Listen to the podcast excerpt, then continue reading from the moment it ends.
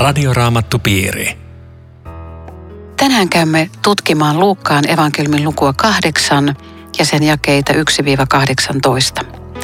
Keskustelemme Riitta Lemmetyisen ja Eero Junkkaalan kanssa. Minä olen Aino Viitanen. Tekniikasta huolehtii Aku Lundström. Luen Luukkaan evankelmin luvusta kahdeksan kolme ensimmäistä jaetta. Sen jälkeen Jeesus kulki kaupungista kaupunkiin ja kylästä kylään julistaen ilosanomaa Jumalan valtakunnasta. Hänellä oli seurassaan 12 opetuslastaan sekä muutamia naisia, jotka hän oli parantanut taudeista ja vapauttanut pahojen henkien vallasta. Näitä olivat Magdalan Maria, josta hän oli ajanut ulos seitsemän pahaa henkeä, Johanna, jonka aviomies Kuusas oli Herodeksen korkeita virkamiehiä, sekä Susanna. Lisäksi oli monia muita naisia, ja kaikki nämä avustivat heitä omilla varoillaan. Mielenkiintoista, että muutamia naisia. Ja Jeesus on tämmöinen matkasaarnaja, joka ei todennäköisesti enää Kapernaumin ole palaamassa, vaan jatkaa, jatkaa matkaansa. Siis luuleeko että ei pala enää Kapernaumiin vai? Niin mä ajattelin, että olisiko tämä tämmöinen vaelluselämä tässä, joka, jossa toteutuu se, että ei ole enää paikkaa mihin pään kallistaa, vai tuleeko hän välillä ei, kotiin kyllä, nukkumaan? Kyllä se varmaan Kapernaumista käsin tätä reissaa, Luuletko? reissaamista aika paljon tekee, joo. Mehän ei varmuudella tiedetä, koska näitä, näitä paikan määriä ei täällä usein ole, mutta kyllähän Jeesus teki aika paljon näitä Kapernaumista käsin. Mutta joka tapauksessa matkalla ollaan ihan intensiivisesti. Ja seuralaisia on 12 opetuslasta ja joukko naisia. Niin on eroteltu. 12 opetuslasta ja muutamia naisia. Mm. Mutta eikö kuitenkin sitten Hannasta käytetään nimeä opetuspiika. Että kyllä profeetta Hanna Uuden testamentin puolella niin oli, oli myöskin opetuslapsi vaikka oli nainen. Niin, ja siis varmaan opetuslapsi oli nämä kaikki naisetkin, koska olihan se Jeesuksella se 70 porukka, että kaikki on opetuslapsia, mutta kyllä tuo 12 on ilman muuta se ydinporukka, se on aivan selvä. Ja, ja siis nimenomaan sellaisia, joita voisi apostoleiksikin kutsua. Eli, ja se 12 perustuu siihen, että on 12 Israelin heimoa. Ja tässä on uusi liitto, joka on myöskin 12. Eli se on, se on ihan tämmöinen Jumalan määrätietoinen valinta lukumäärää myöten, joka on se ikään kuin varsinainen sakki. Tämä on hyvin kiinnostava kohta kyllä pohtia myöskin sitä, että miksi, miksi naisia ei ole siinä 12, mutta miksi ne kuitenkin on mukana, koska ne näyttää siis seuraavan periaatteessa koko ajan. Ja, siis tämä oli poikkeuksellista ilman muuta mä tutkin tätä naisia Jeesuksen seurassa, niin löysin tämmöisen tiedon, että ei ole minkäänlaista tietoa siitä, että jollakin juutalaisella räpillä olisi ollut naispuolisia opetuslapsia. Siis he eivät myöskään opettaneet naisia, he eivät arvostaneet naisia, sillä juutalainen kiitti Jumalaa vilpittömästi. Minä kiitän sinua siitä, että en ole naiseksi syntynyt. Eli tämä joukko naisia, tämä on aivan poikkeuksellista ja kyllä täällä jo joku, tasa-arvon aamurusko paistaa. Joku ilkeämielinen on katsonut tuota jaetta kolme ja kaikki nämä naiset avustivat heitä omilla varoillaan, että Jeesus olisi tarvinnut näitä naisia vaan niin kuin rahoittamaan hänen tätä matkaansa. Siis varmaan tarvitsikin, koska eihän kukaan ollut ammatti, ammattia vastaavassa työssä. Kaikki oli liikkeellä evankeliumin julistustehtävissä. Joo, on kyllä kiinnostavaa, että mistä naiset ne rahat sai, mutta niillä oli tietenkin omat, mahdollisesti omat perheensä, sitä me emme tiedä, mutta tai ne tienasivat sitten rahaa ja ne oli ehkä kuitenkin samalla kiinni omassa kodissansa enemmän kuin sitten nämä, tämä kulkeva joukko, että että me ei nyt tästä tiedetä sitäkään, että kulkiko tämä suurehko joukko koko ajan yhdessä vai tekikö Jeesus muutamien kanssa matkoja jonnekin ja tälleen. Mutta siis eikö kuitenkin se ole totta, että just nimeltä mainitut naiset Susannasta, en hänestä ei puhuta enää enempää, mutta siis nehän seurasi Jeesusta Jerusalemiin saakka. Kyllä. Kyllä erittäin uskollisia. Nimenomaan. Kyllä, nimenomaan. Ja, ja tämä Magdalan Maria tässä, niin, joka mainitaan ensimmäisenä, niin on hyvin merkittävä henkilö. Hän on ensimmäinen, joka tapasi ylösnouseen ja, ja oli paikalla, kun Jeesusta haudattiin ja, ja oli Jeesuksen avatulla haudalla ja, mm. ja ristin juurella. Ja tässä hänet mainitaan nyt ensimmäisen kerran. Ja. Hyvin merkittävä henkilö. Siis miten, miten, mikä vaikuttava elämänmuutos ja rikas elämä tällä ihmisellä, kun lähtökohta on tämä seitsemän riivaa ja, ja sitten mikä, minkälainen elämä taas sen jälkeen, kun hän on Jeesuksen kohdannut. Ja sitäkin mä mietin, että nämä naiset keskenään, nämä olivat siis hyvin eri taustoista. Oletettavasti tämä Kuuses oli korkeampi viranhaltija Herodeksen hovissa. Eli Johanna joku hovinainen ja sitten tämä ex-riivattu ja muita siis Jeesus yhdisti. Kyllä. Näin eri taustat. Ja voihan olla, että tämä Johanna on ollut hyvinkin varakas, jolloin ei ole mahdotonta, että, että hänen rahoillaan olisi aika paljon pelattu, koska jos siellä on ollut tämmöinen varakas tuki perhe esimerkiksi takana. No, se on me... vain näin yleisemmin sanottu tässä. No, miten juutalaiset suhtautu yleensä naisiin? Siis tuossahan se tuli jo, että kiitos, en syntynyt naiseksi. Ja, ja miten, miten kirkkohistoria sitten kertoo tästä naisiin suhtautumisesta? Miten se lähti Jeesuksen jälkeen kehittymään? Siis tässä voisi vielä miettiä sitäkin, että tämä evankeliumi Luukas, Siis Luukashan on poikkeuksellinen siinä, että hän, hän ottaa tämän naisen aseman täällä enemmän esiin kuin muut evankelistat. Siellä on nämä naiset, sitten on Martta ja Maria ja syntinen nainen ja Petanian nainen. Siis se on jo kiinnostavaa. Sitten hän kirjoittaa apostoliointia taas valtava joukko naisia nimeltä mainiten, missä alkuseurakunta kokoontuu ja, ja Lyydiat. Ja siis ihan selkeästi Jeesus jätti siis lainausmerkeissä vahvat hiilen jalanjäljet tässä, että nainen on samanarvoinen kuin mies. Mutta miten juutalainen ei, siis niin, kirkon historiassa se, on, se näkyy. Se on, niin se on ollut siis alussa todellakin, juuri niin kuin sä Riitta sanoit, niin aikamoinen epätasa-arvoinen maailma, miesten maailma ilman muuta. Ja kristinusko on muuttanut sitä, että sitten Paavalin kirjassakin on, onkin on tämä, että ei miestä eikä naista Kristuksessa. Eli, eli kyllä Kristus ja evankeliumi toi siihen ihan uuden ulottuvuuden ja, ja tasa-arvon. Tätähän usein sitten moititaan, että kun nämä 12 oli kuitenkin miehiä, että oliko Jeesus kuitenkin epätasa-arvoinen siinä, mutta mä ajattelen, että se on ollut lähinnä sitä, että ei kuitenkaan tämmöisiä matkatyöhön voinut naisia niin kuin rekrytoida samassa mittakaavassa. Se, se ei olisi toiminut sen ajan maailmassa enää niin pitkälle, että siinä olisi ollut puolet miehiä ja puolet naisia siinä kulkevassa joukossa. Mutta kyllä ne on mukana kulkenut, että se, tämä, tämä teksti ei siis kerro kuinka aktiivisesti, kuin, oliko joka reissulla ja kuinka paljon niitä oli. Mutta niin kuin sä Riitta sanoit, niin todella uskollisesti, koska ne on vielä siis Jerusalemissa ja Kolkatalla. Mm. Ja sitten kun ajattelee, aina kysytty sitä kirkon historiaa, niin se, siis kyllä vanhan kirkon historiasta löytyy ihan se paljon dokumentteja siitä, että naiset oli seurakuntaelämässä arvostettuja. He jako seurakunnan kohtalot niin, että on paljon naismarttyyreitä, jotka ihan samalla tavalla uskon tähden henkensä antavat niin kuin miehetkin. He sai opetustehtäviä, mutta se oli nainen opetti naisia varhaisessa kirkossa, ei, ei niin kuin tänä päivänä. Ja sitten kun tulee tota 300-luku, niin sitten nainen alkaa vähän tippua siellä äh, taulukossa alemmaksi, ikävä kyllä. Mutta se, mikä nosti naista, oli luostarilaitos. Nunna, kova sana, varatut penkkirivit oikein näille naimattomille. Ja sitten tuli uskonpuhdistus ja nunnat jäi taakse, kun Luther sanoi, että kuulkaa perheen äiti se jotakin on. Ja, uskonpuhdistus tältä osin niin erittäin suuresti arvosti naista. Sitten tuli herätysliikkeet ja lähetyshistoria ja kaikessa on, on nainen ollut jotakin todella arvokasta. Ja kun ajattelee kaikkia muita uskontoja, niin kristinusko on ihan uniikki tässä suhteessa. Tuo on kyllä kiinnostavaa, että, että ihan niin kuin lähetyksenkin näkökulmasta. Että se on helppo tietää tai ajatella, että lähetystyössä on ollut naisia ihan huikeassa määrin.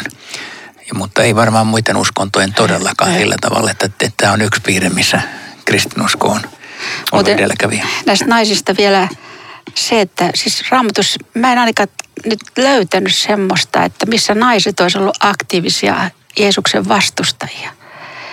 Ja sitten toiseksi mikä vielä on kaunis puheenvuoro naisista on se, että, että ristillä Johannes jäi, muut lähti, mutta naiset jäi. Et se Joo, vaan joo. kertoo tästä. Se on, se on. No vanhan testamentin puolelta tulee heti Isabel mieleen. on se, mutta on se onneksi Deporakin. Niin, mutta, mutta tosiaan toi ristillä ja siis, ja siis että tämä Magdalan Marianin ensimmäisenä ylösnousemuksen todistajana, niin mun mielestä se on kyllä aivan huikea Jumalan valinta, joka, joka lyö korville kaikkea sellaista, että miehet olisivat jotenkin niin kuin tärkeämpiä tässä Jumalan valtakunnan eteenpäin viemisessä.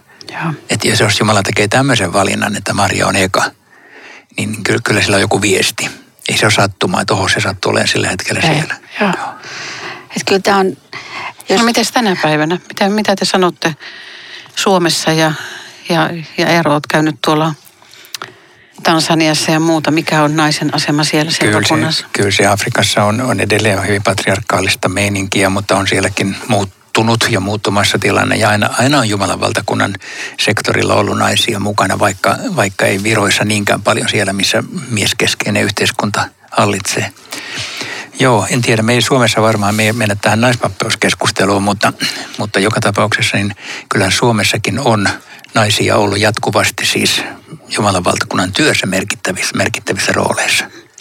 että se, se, että naista arvostetaan länsimaissa ja meillä Suomessa naisasialiikkeet ajattelee, että se on heidän piikkiin, mutta kyllä, kyllä se on viime kädessä itsensä Jeesuksen piikkiin ja kristillisen uskon, että tämmöinen arvostus on syntynyt ja kirkko on sitä ylläpitänyt ja meillä on tänään todella hyvin siis suhteessa muuhun maailmaan. Miten muuten, sä, sä oot Riitta siis nainen, joka olet teologia julistat seurakunnissa ja opetat, niin mit, suhtaudutaanko suhun jotenkin äh, paremmin tai huonommin siitä syystä? Ei, ei millään lailla. Ei mitään eroa. Sisältö ratkaisee. Sisältö Niin, ratkaisee. sisältö Joo. ratkaisee, joo. Että tästä kiitos itselle Herra Jeesukselle ja sitten muille apostoleille, ennen kaikkea Paavalille, joka niin upeasti nosti niitä naisia myöskin pitkin matkaa kirjeessään. Vaikka häntä syytetään siis sovinistiksi, mutta Niin, ei, ei, ei ole, ollut. ei todellakaan. Tämä on minusta tärkeä keskustelu siis nyt siinä mielessä, että Luukas 8, 1-3 on ainoa kohta evankeliumeissa, jossa naiset ihan tällä tavalla niin kuin selvästi nostetaan esille ja sanotaan, että näillä oli tärkeä rooli. Joo. Tämä on Radioraamattu Piiri. Ohjelman tarjoaa Suomen raamattuopisto. www.radioraamattupiiri.fi Jatkamme keskustelua Luukkaan evankeliumin luvusta kahdeksan ja jakeesta neljä eteenpäin. Keskustelemassa Riitta Lemmetyinen ja Eero Jukkaala. Minun nimeni on Aino Viitanen. Kun paikalle tuli paljon väkeä ja kaikista kaupungeista virtasi ihmisiä Jeesuksen luo, hän esitti heille vertauksen. Mies lähti kylvämään siementä. Kun hän kylvi, osa siemenestä putosi tien laitaan. Siinä jyvät tallautuivat ja taivaan linnut söivät ne. Osa putosi kalliolle ja lähti kasvuun, mutta oraat kuivettuivat, koska eivät saaneet maasta kosteutta. Osa putosi keskelle ohdakkeita, ja kun oras kasvoi, kasvoivat ohdakkeetkin ja tukahduttivat sen. Mutta osa putosi hyvään maahan, kasvoi ja tuotti satakertaisen sadon. Tämän sanottuaan Jeesus huusi, jolla on korvat, se kuulkoon. Oletteko te ollut kylvöhommissa koskaan? Tämä on erilaista kuin meidän kylväho. Sama Siinä mielessä, että siis tämä on, tää on nimenomaan kuva arjesta Palestiinassa tuohon aikaan. Siis käsin heitet, heitetään siemeniä pellon laitaan ja, ja niitä menee polulle ja tielle ja kalliolle, koska se ei ollut mikään tämmöinen suuri pelto, jota koneella Mm. ajetaan niin kuin meillä. Joten tässä ainakin ollaan ihan arjen ytimessä. Joo. Sehän loppuu just niin kuin aina huom- huomasit ja, ja korotit ääntä, se Jeesus huusi, jolla on korvat se kuulkoon, että kun meillä on nykyään tämmöinen kulutusyhteiskunta, että sua valistetaan, että sä saat tarjouksen, mutta sä voit harkita, älä ota tai ota vastaan ja sul, onko sillä takuu ja kaikki niin kuin kuluttajasta kiinni, tee, tee niin kuin sul, susta hyvältä tuntuu. Niin tämä sama asenne tulee helposti hengen- hengellisen tarjontaan, että kuulija, sä oot kuluttaja, no ota toi, no ei toi, en mä tota nyt uskoa ja, ja ei toi nyt ehkä mulle, mä voin tar- kieltäytyä tuosta, mitä puhuja mulle tarjoaa. Ja, ja Jeesus on nimenomaan tällä asialla mun mielestä että kuulijalla on iso vastuu, kun hän kuuntelee Jumalan sanaa. Se ei ole kerta kaikkiaan mikä tahansa sana, niin että voi tehdä niin kuin City Marketissa. Ja siihenhän tämä kaksi kertaa Jeesus painottaa, että tarkkaa miten sinä kuulet, kun Jumala puhuu sanassaan. Sitten se esimerkki tulee Joo, ja, ja sitten se on kuitenkin aika hämmentävä toi jäi kymmenen. Hän sanoi, että te olette saaneet oppia tuntemaan Jumalan valtakunnan salaisuudet, mutta muille ne esitetään vertauksina, jotta he nähdessäänkään eivät näkisi, eivätkä kuullessaankaan ymmärtäisi. Mitä te tässä sanotte? Tämähän on vähän niin kuin ristiriitainen itse asiassa ton kanssa, mitä sä äsken sanoit, mm. että, että se, se tota, huude, huudetaan sen takia, että se on niin vakava juttu. Mutta nyt hän Jeesus sanoi, että ei hän kuitenkaan ymmärrä. Niin se, se on totta, se vaatii kyllä selityksen. Ensinnäkin te on opetuslapset, olette saaneet oppia, eli he, he ei itse oivaltanut, vaan heille annettiin tämä lahja, että he ymmärsivät Jumalan valtakunnan salaisuuden. Ja, ja mikä tämä salaisuus siis on? Meillähän on ollut aikaisemminkin puhetta Jumalan salaisuudesta. Vanhassa liitossa se oli lupaus Messiaasta. Uudessa liitossa se on Jumalan pelastussanoma, joka tuli Jeesuksessa. Mutta vaikka ihmiset kuin kuunteli Jeesusta, niin se pysyy salaisuutena jokaiselta, jolle Jumala ei sitä avaa. Joo, tämän... niin, niin, ja kuten sanotaan, että jolla on korvat, jolla on korvat kuulla. Eli sitä, että haluaako ihminen kuunnella. Että onko kyse siitä, että, että jos joku ei tahdo, niin, niin se on ihan sama. Mm. Mutta että jos ihminen sydämessään niin kuin haluaa kuulla, niin kyllähän sen saa. Ja se, sä sanot ja, ja ydintä, ja, ulkoinen ja, saas yhden, että ulkoinen kuuleminen, sen pitää muuttua sisäiseksi. Siinä on se. Joo, ja mä kuulen tässä semmoisenkin viestin Jeesukselta, että jos rinnastetaan tähän päivään, että joku on tullut uskoon ja että se on valtavan innoissa menee kertoon kaikille omaisille. Sä ajattelet, että kun hän kertoo näin, niin kaikki tulee uskoon samana päivänä ja kaikki ymmärtää tietenkin. Sitten sä puhut, hei, Jeesus on mut pelastanut ja ihmiset kohauttaa olkapäätä. Ah, mitä toi, ja mä ymmärrän. Eli siis ihmiset ei ymmärrä. Se vaan sanoma ei me perille, jollei sitten Jumalan henki jonain päivänä avaa sitä, niin sitten se avautuu. Eli tämä Tämähän on sitaatti vanhasta testamentista, tämä Jesajasta tämmöinen, että nähdessänkään eivät näkisi ja kuullessaankaan eivät ymmärtäisi. Että se on ikään kuin se realismi, jo, jollaisessa maailmassa me eletään – ja, ja siksi tuntuu sinne edelleenkin silti vähän oudolta, että Jeesus puhuu vertauksilla niille, joille se pitäisi oikeastaan selittää ulkopuolisille. Mm. Mutta hän, hän, hän sanoi, että ei se selittämälläkään aukea, jos ei se aukea. Ja. Sitähän tämä siemenkin sitten sama asia avaa, miten, miten erilaiseen maaperään se viime kädessä putoaa. Mutta missään nimessä tämä salaisuus ei ole joku Da Vinci-koodi, että vain uskovaiset ymmärtää jotakin asioita. Ja jos et, jos et saa tietynlainen uskovainen, sä et ymmärrä mitään, vaan se, se on yleensä Jumalan asiaan salaisuus ilman pyhän hengen työtä ihmisessä. Niin, todellakin. Ja se ei ole siis semmoinen salaisuus, että se olisi joku mystillinen, vaikea, käsittämätön, ei. vaan että se on yksinkertainen ja selvä, mutta vasta niin kuin Jumalan avaamana. Joo. Mutta tätä, siis mitä kaikkea sitten tapahtuu, kun sanaa kylvetään. Luet, luet sä aina vielä tuon 12.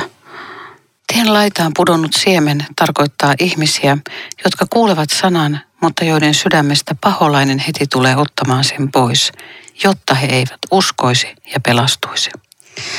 Tätä Lutherista kerrotaan, kun he Philip Melanchthon ja hän kärsi raamattua saksaksi, niin tota, se Philip Melanchthon sanoi tällä kohtaa, kun ne sitä käänsi, että kuule Martti, että tämä on musta raamatun surullisin jae. Luther luki ja sanoi, että ei kuule Philip, tämä on minusta raamatun hirvittävin jae. Ajattele nyt, aina kun Jumalan sanaa saanataan, aina on paholainen paikalla. On se niin kallis arvoinen se sana, että joka kerta käy näin, tajuut sä? Ja musta, musta tämä keskustelu on aika avaava, koska tota, se on totta. Se on, se on niin arvokas juttu, että paholainen ei missään mitään semmoista hetkeä, että se olisi itse siinä paikalla katsomassa, että ei vaan toi ja toi nyt ala uskoa ja avata sydäntä tälle. Koska siinä on pelastus. Niin, kiinni. niin kuin sanoin, että, että mihin, mihin tota seurakunta rakentaa kirkon, niin, niin vihollinen rakentaa kappelin. Mm. Että kyllä se siellä on touhuamassa.